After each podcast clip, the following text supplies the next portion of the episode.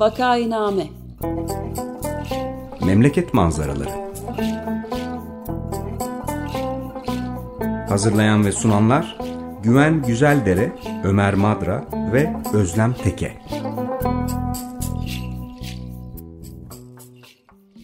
Günaydın, Vakainame'ye hoş geldiniz. Burası 95 FM Açık Radyo. Vakainame'yi Ömer Madra, Özlem Teke ve ben Güven Güzeldere birlikte sunuyoruz.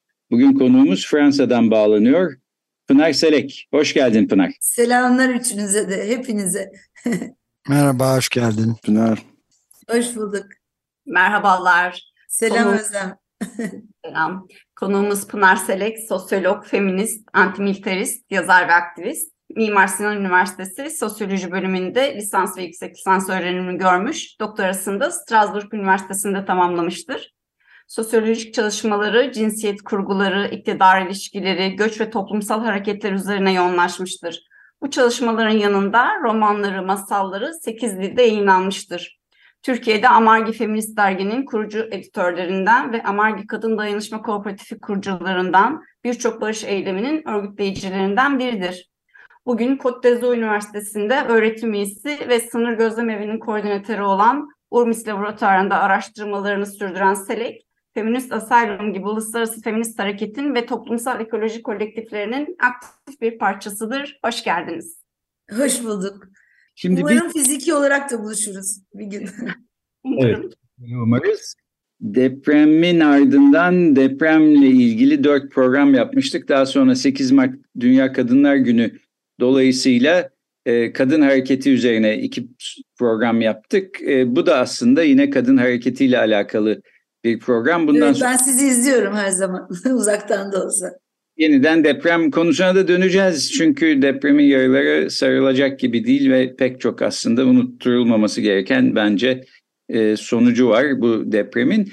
Geçen haftaki konuğumuz Gülseren Onanç e, kısa bir süre önce Haluk Levent ve Pınar Selek'le birlikte Pen Duygu Asena ödülünü almıştı. E, Pınar Selek'le temasa geçmemizi de kendisi sağladı. Ben buradan Gülseren Hanım'a teşekkürlerimi de bir daha teşekkürlerimizi de bir daha ileteyim unutmadan. E, şimdi Pınar Selek'le bir tek hakkındaki dava hakkında konuşmayacağız. Başka pek çok vasfı da var. Ama e, bu davadan da biraz bahsedelim istiyorum. E, neredeyse 25 senedir süren ve peşini bırakmayan bir e, davanın duruşması geliyor. Gelecek hafta e, yeniden e, görülecek. Dava yeniden açıldı filan. İstersen kısaca bundan bahsederek başlayalım. Pınar daha sonra başka konulara geçelim. Ee, selamlar tekrar. Ee, geçenlerde bir mektup yazmıştım, ee, paylaştım her tarafa. Özellikle şey söylemiştim hani 1990'larda doğanlara yazmıştım bu mektubu çünkü 25 senedir sürüyor bu dava hayatımın yarısı e, ve e, aslında Türkiye'de olup biten birçok şeyin de aynısı. E, fakat tabii bu çok fazla zamanımız olmadı, olmadığı için e, ve gerek de yok yani aynı şeyleri tekrarlamaya. Sadece bir şeyden bahsedeceğim. E, bu davanın etrafında e, mucizevi şeyler oluyor.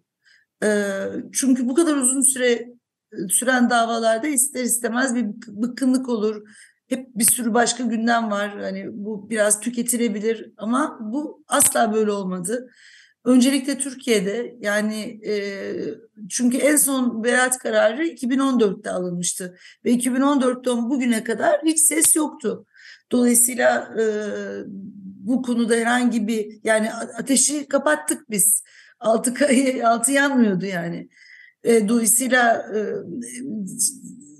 yemek soğudu diyeceğim. E, öyle bir noktaya gelmiş olabilir.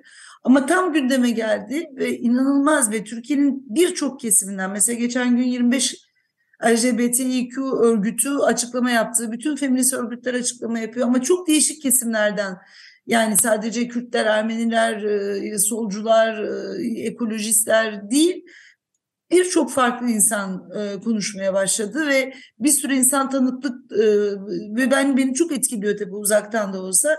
E, 31 Mart'ta e, çok güzel şeyler olacağını e, biliyorum. E, ve bunun dışında da e, bu davanın e, dışında ben hani tabii yurt dışında 2009'dan beri yurt dışında yaşıyorum. 2011'den beri de Fransa'dayım. Buraya gelmemin nedenlerini de sonra konuşuruz. Dümeni elime almak istedim. Yani hayatımın dümenini elime, elime almak istedim. Sadece bir göçmen olarak yaşamak istemedim.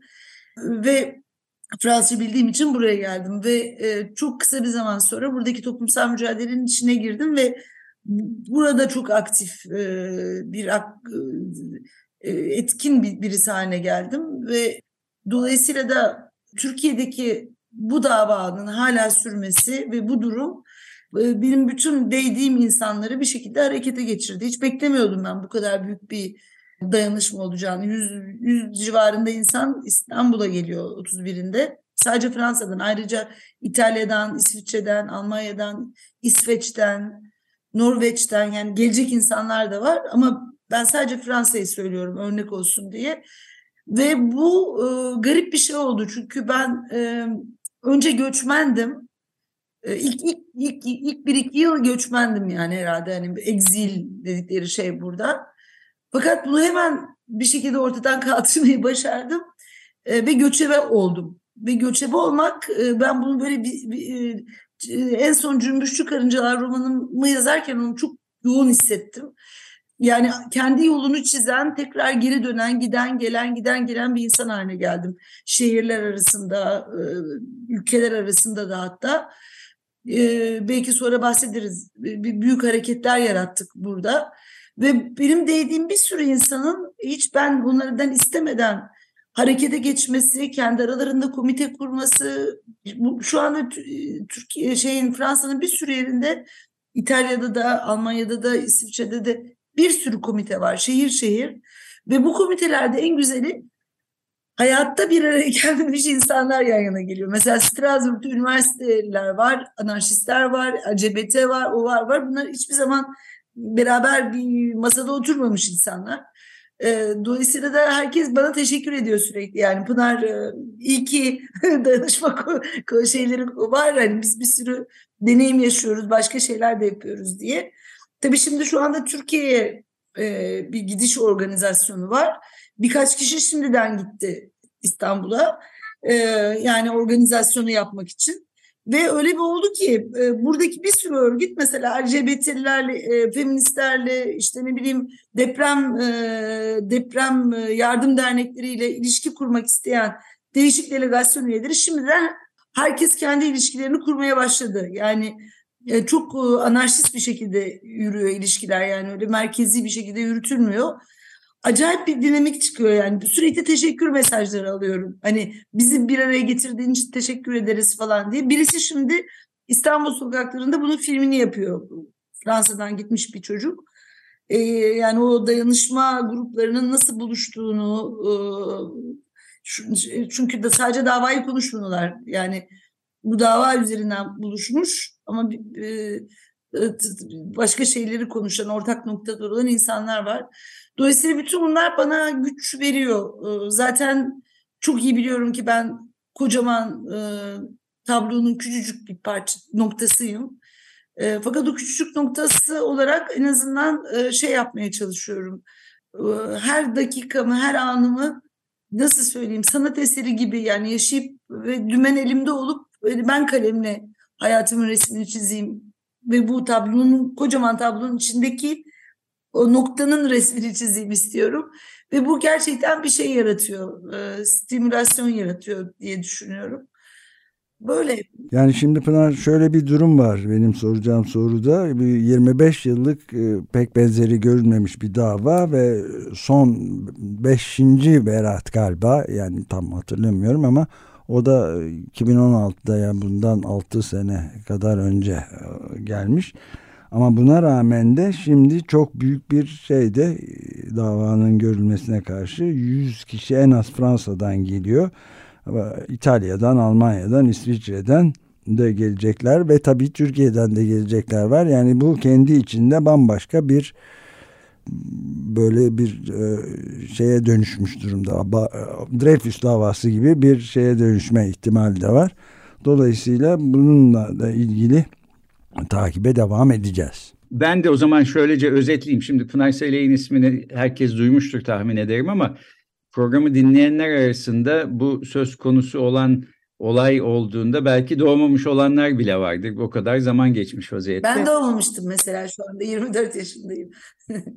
evet 1998'in e, yazında, or, yazın ortasında e, Mısır Çarşısı'nın girişinde bir büyük patlama olmuştu. Bir takım insanlar öldü, yaralananlar oldu filan. E, ilk başta bunun bir bombadan kaynaklandığı söylendi. Bu da Yok hayır öyle değil. affedersin. Peki yani Tam ben tersine ilk patlama oldu. Ee, bomba uzman hekimleri gelip dediler ki e, bu tüp patlamasıdır. O büfe sahibi bağırıyordu yok benim ama hayır dediler tüp patlamasıdır dediler. Ve televizyonda biz haberlerde kaza diye izledik. Bir buçuk ay sonra ben cezaevindeyken e, yok tüp değilmiş bombaymış diye haber yapıldı. Anladım. Peki düzelteyim pardon. Ama bir şekilde e, bomba patladı. Bunun suçu senin üstüne kaldı. Daha sonra defalarca e, Ömer Bey'in de az önce söylediği gibi beraat ettin. Üstelik bilirkişi raporu burada bir bomba olmadığının, bir tüp patlaması olduğunu filan da ortaya koyduğu halde e, 25 sene sonra bu dava yeniden açıldı. Beraat bozuldu. Şimdi bunun duruşması olacak diye anlıyorum değil mi? Yaklaşık olarak böyle e, özetlenebilir mi? Evet bir de şöyle bir şey var yani bizim hukuki mücadele verdiğimiz her şeye rağmen bütün baskılara rağmen hukuki mücadele verdiğimiz e, her, her duruşmada beraat aldık biz.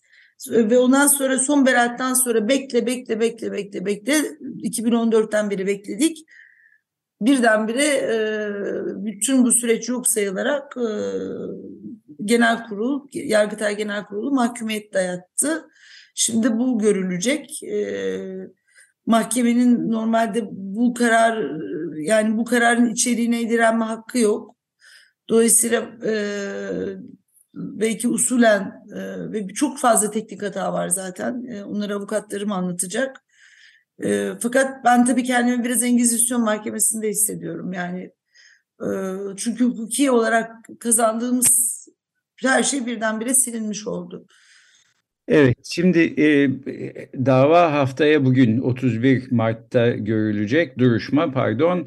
Ne zaman karar çıkar filan bunu bilmek güç ama Açık Gazete'de bu durumu Ömer Madra ve Özdeş Özbay takip edeceklerdir. Biz de oradan takip edeceğiz. Fakat bugün bu programda yalnız bundan e, değil başka şeylerden de konuşalım istiyoruz. Çünkü bu geçen 25 yılda Pınar Selek başka şeyler de yaptı kitaplar yazdı, sosyologluk yaptı, öğretim üyeliği yaptı. E, şu anda da Fransa'da. E, biraz e, kadın hareketiyle de e, öteden beri zaten ilgilenen bir kişi. Biraz bu taraflardan da istersen bahsedelim. Bahsedelim. Hı hı. Başta bu programlara da başladık. Biraz onun da ucu sayılır.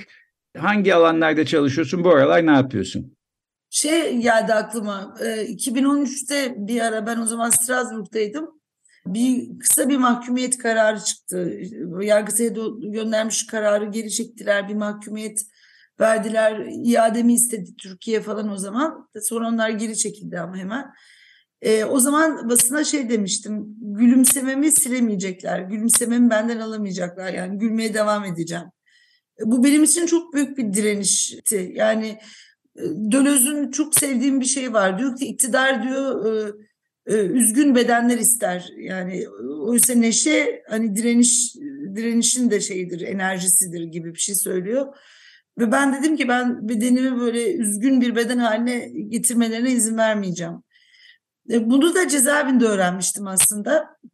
Çünkü cezaevinde değilken daha da öncesi böyle cezaevinde uzun zaman yatmış insanları biz hemen anlardık hatta gülerdik işte bu 20 yıl yatmış bu 10 yıl yatmış hemen konuşmaları çok soyut gelirdi bize. Ben bir de cezaevine girince birdenbire hani böyle ilk başta idam istediler sonra yani ilk ilk yakalanmamda değil de işte bir buçuk ay sonra televizyondan bu suçlamayı öğrenince işte idam istediler sonra ömür boyu hapis falan wow dedi ben çok uzun kalacağım.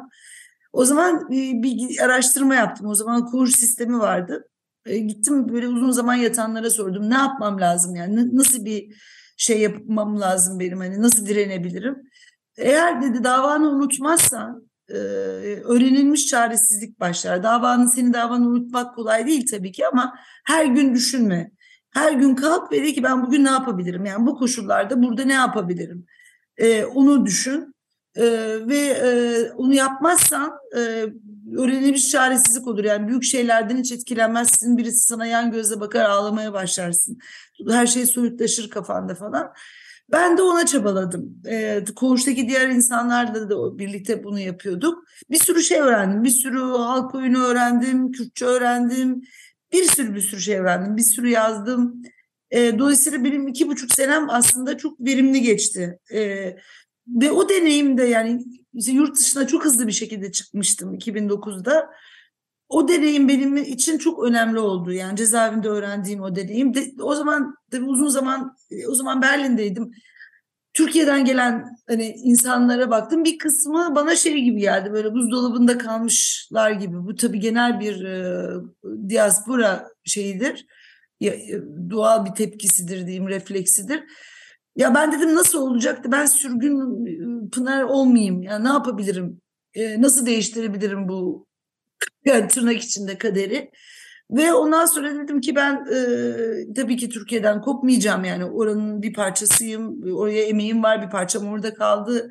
E, ve sınırın ne tarafında olduğu önemli değil. Çünkü sınırı ben çizmemişim zaten. Yani bu sınırların benim açımdan çok büyük anlamı da yok ve yani benim yani Virginia Woolf diyor ya yani ben e, benim ülkem yok bir kadın olarak tüm dünya ülkemdir. Dolayısıyla e, benim hani orası ile ilişkim e, Türkiye ile ilişkim diyeyim e, orada o, o süren toplumsal mücadeleler ama bu toplumsal mücadeleler aynı zamanda e, sınır ötesi de yayılıyor bir şekilde güç sınır ötesi alışverişleri de içinde diyeyim. Dolayısıyla da ama tabii şimdi bayağı uzaklaşınca o, o, o, o alandan başka bir alana düşünce burada çok bambaşka sorunlarla karşılaştım.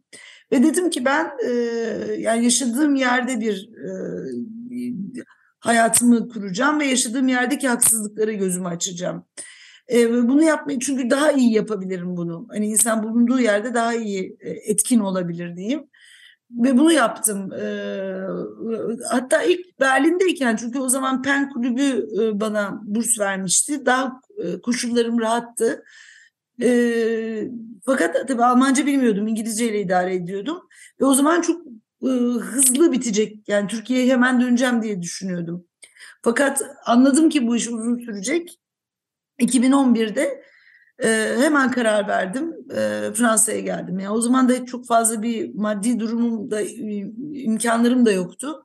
Her şeye rağmen geldim. E, ve birdenbire tabii şansım benim e, çok aktif bir biçimde e, toplumsal hareketlerin içindeydim. Yani benim mücadelelerim bazen bana pahalıya mal oldu ama aynı zamanda bu mücadelelerin bana büyük katkısı oldu. E, üstelik e, bulunduğum işte e, toplumsal ekoloji, e, anarşist, feminist, e, LGBT, antimilitarist, e, bütün bu mücadeleler zaten e, transnasyonel mücadeleler yani e, sınır ötesi mücadeleler. Ve bir şekilde ben e, zaten yurt dışına çıkınca bütün arkadaşlar aman Pınar'ı bulun diye hani e, Türkiye'nin dört bir yanından insan yurt dışındaki bir sürü bu harekete e, benden bahsetmişti. Dolayısıyla çok hızlı bir şekilde kendimi onların arasında buldum. Ve birden burada bir sürü aciliyet var. E, tabii e, feminist hareket benim için öncelikli oldu ilk başta. E, fakat e, şöyle bir durum var. E, bugün konuşurken şimdi biraz önce mitingdeydim. Büyük bir miting vardı burada. E, yani bir anlamda genel grev var. Yani bugün e, kimse çalışmıyor. Çünkü emeklilik yasasını 63 yaşına getirecekler.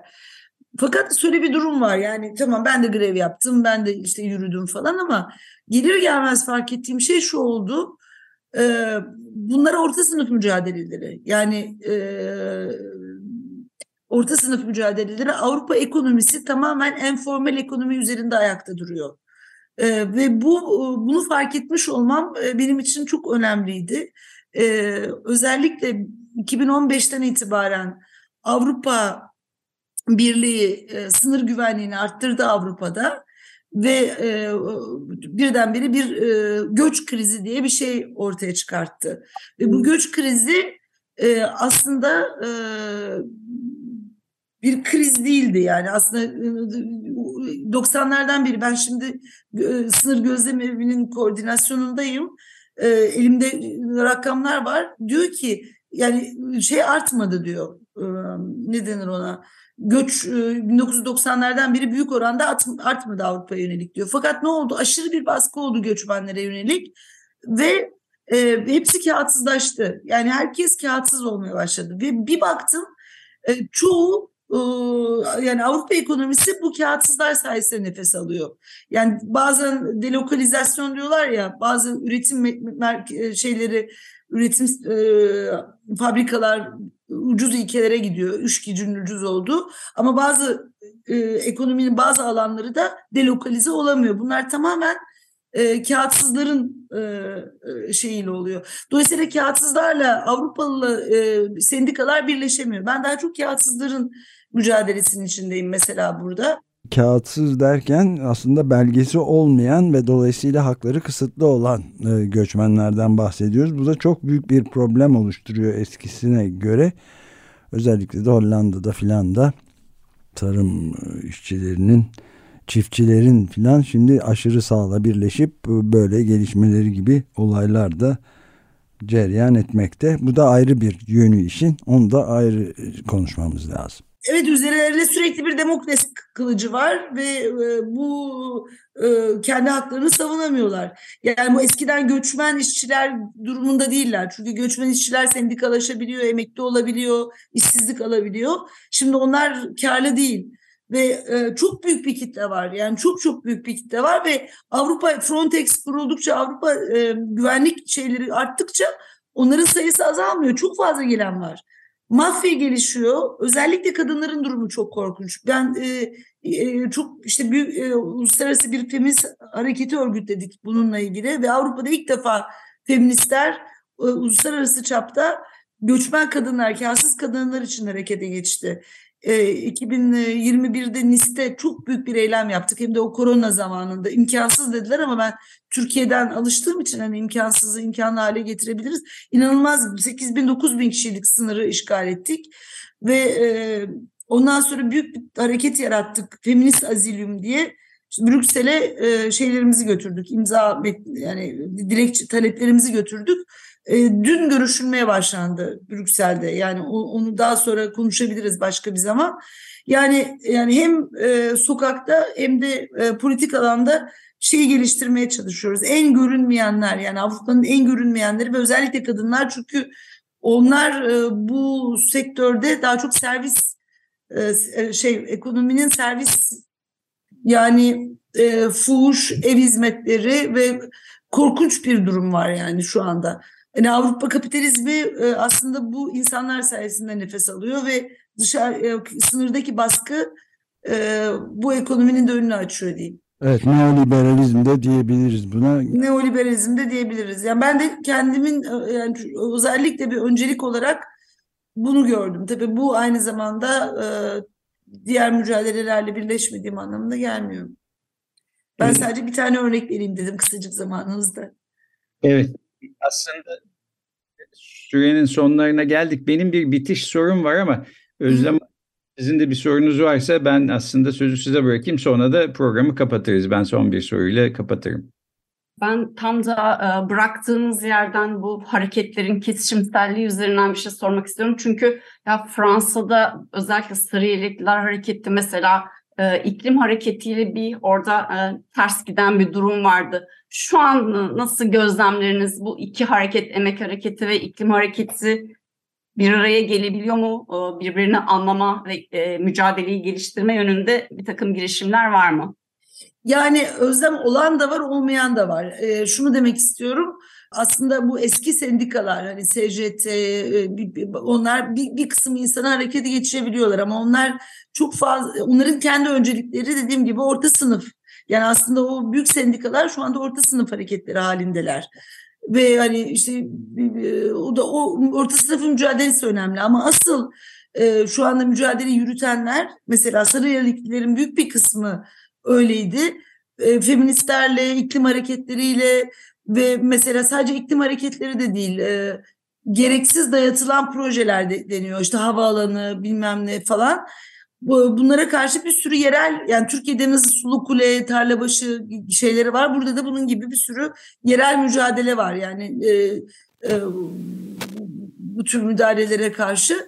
Ben, ben e, ilk buraya geldiğimde bunu göremiyordum ama şimdi çok aşağıdan e, büyük bir e, dayanışma, bir, bir, bir alışveriş var. Yani e, çok önemli bir e, dönüşüm yaşanıyor aşağıda. Cümbüşlü karıncaları da zaten ona dair yazmıştım. Yani ben zannediyordum ki ama yerelde çok oluyor. Paris'te değil yani yerellerde çok fazla ilişkiler gelişiyor. Ve özellikle feministler, LGBT'liler, anarşist gruplar, anarşist gruplar derken yani ekolojist ve e, anti hiyerarşik gruplardan bahsediyorum. Bunlar çok çok yerel örgütleniyorlar ve bu yerel örgütlerin içinde kolektif tarzı çalışma çok öne çıkıyor. Yani ben e, çok şey öğrendim bütün bu mücadelelerden diyeyim. Peki şimdi yani tabii... O noktada umutluyum. evet 20 sene çok uzun bir dönem e, yani 1998'de göçmen ya da göçebe olmakla 2008'de olmak arasında da çok var. Çok fark var. Şimdi arasında da öyle. Yani işte mesela cep telefonu olmayan dünyada bir zamandan cep telefonu olan ve işte Zoom'la bizim kayıt yaptığımız falan bir e, döneme e, e, burada tabii ki e, her türlü direnişte, kadın hareketi de e, büyük dönüşümler geçirdi. Sen de hem bunları takip ettin, hem izledin, hem yazdın, hem aktardın. Dolayısıyla yani hayatın bu e, davadan ibaret kalmadı ve bence hayranlık uyandıracak bir şekilde aslında bağlantını sürdürdün. Biz de işte uzaktan izledik. E, dediğim gibi 31 Mart'taki duruşmada e, Açık Radyo tarafından izlenecektir. Peki yani bu şekilde kapayalım. Vaktimiz kalmadığı için başka bir programda belki seni yeniden konuk ederiz. Ee, ben sadece bir şey söylemek istiyorum. Evet son Eğer söz. müsaade ederseniz evet. ne olursa olsun yani e, ne kadar e, e, küçücük bir nokta da olsa bu dava hani bütün bu büyük hayatlar içinde adaletsizliğe asla ve asla alışılamaz. E, dolayısıyla ben adalet mücadelesini sonuna kadar sürdüreceğim. Mutlaka ve mutlaka. Hem kendim için hem başkaları için. Ama kendi kimi de unutmayacağım yani bu, bu davayı unutmayacağım. Öyle. Tamam biz de e, unutmuyoruz.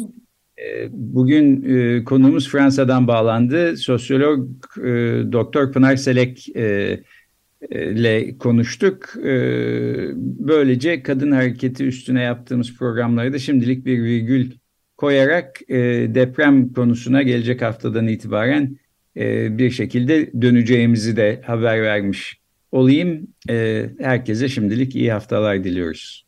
Çok teşekkürler Pınar. Çok uzattım değil mi? Rica ederiz. Hoşçakalın. Hoşçakalın. Ben teşekkür ederim. Hoşçakalın. Görüşmek üzere. Görüşmek üzere. Hoşçakalın.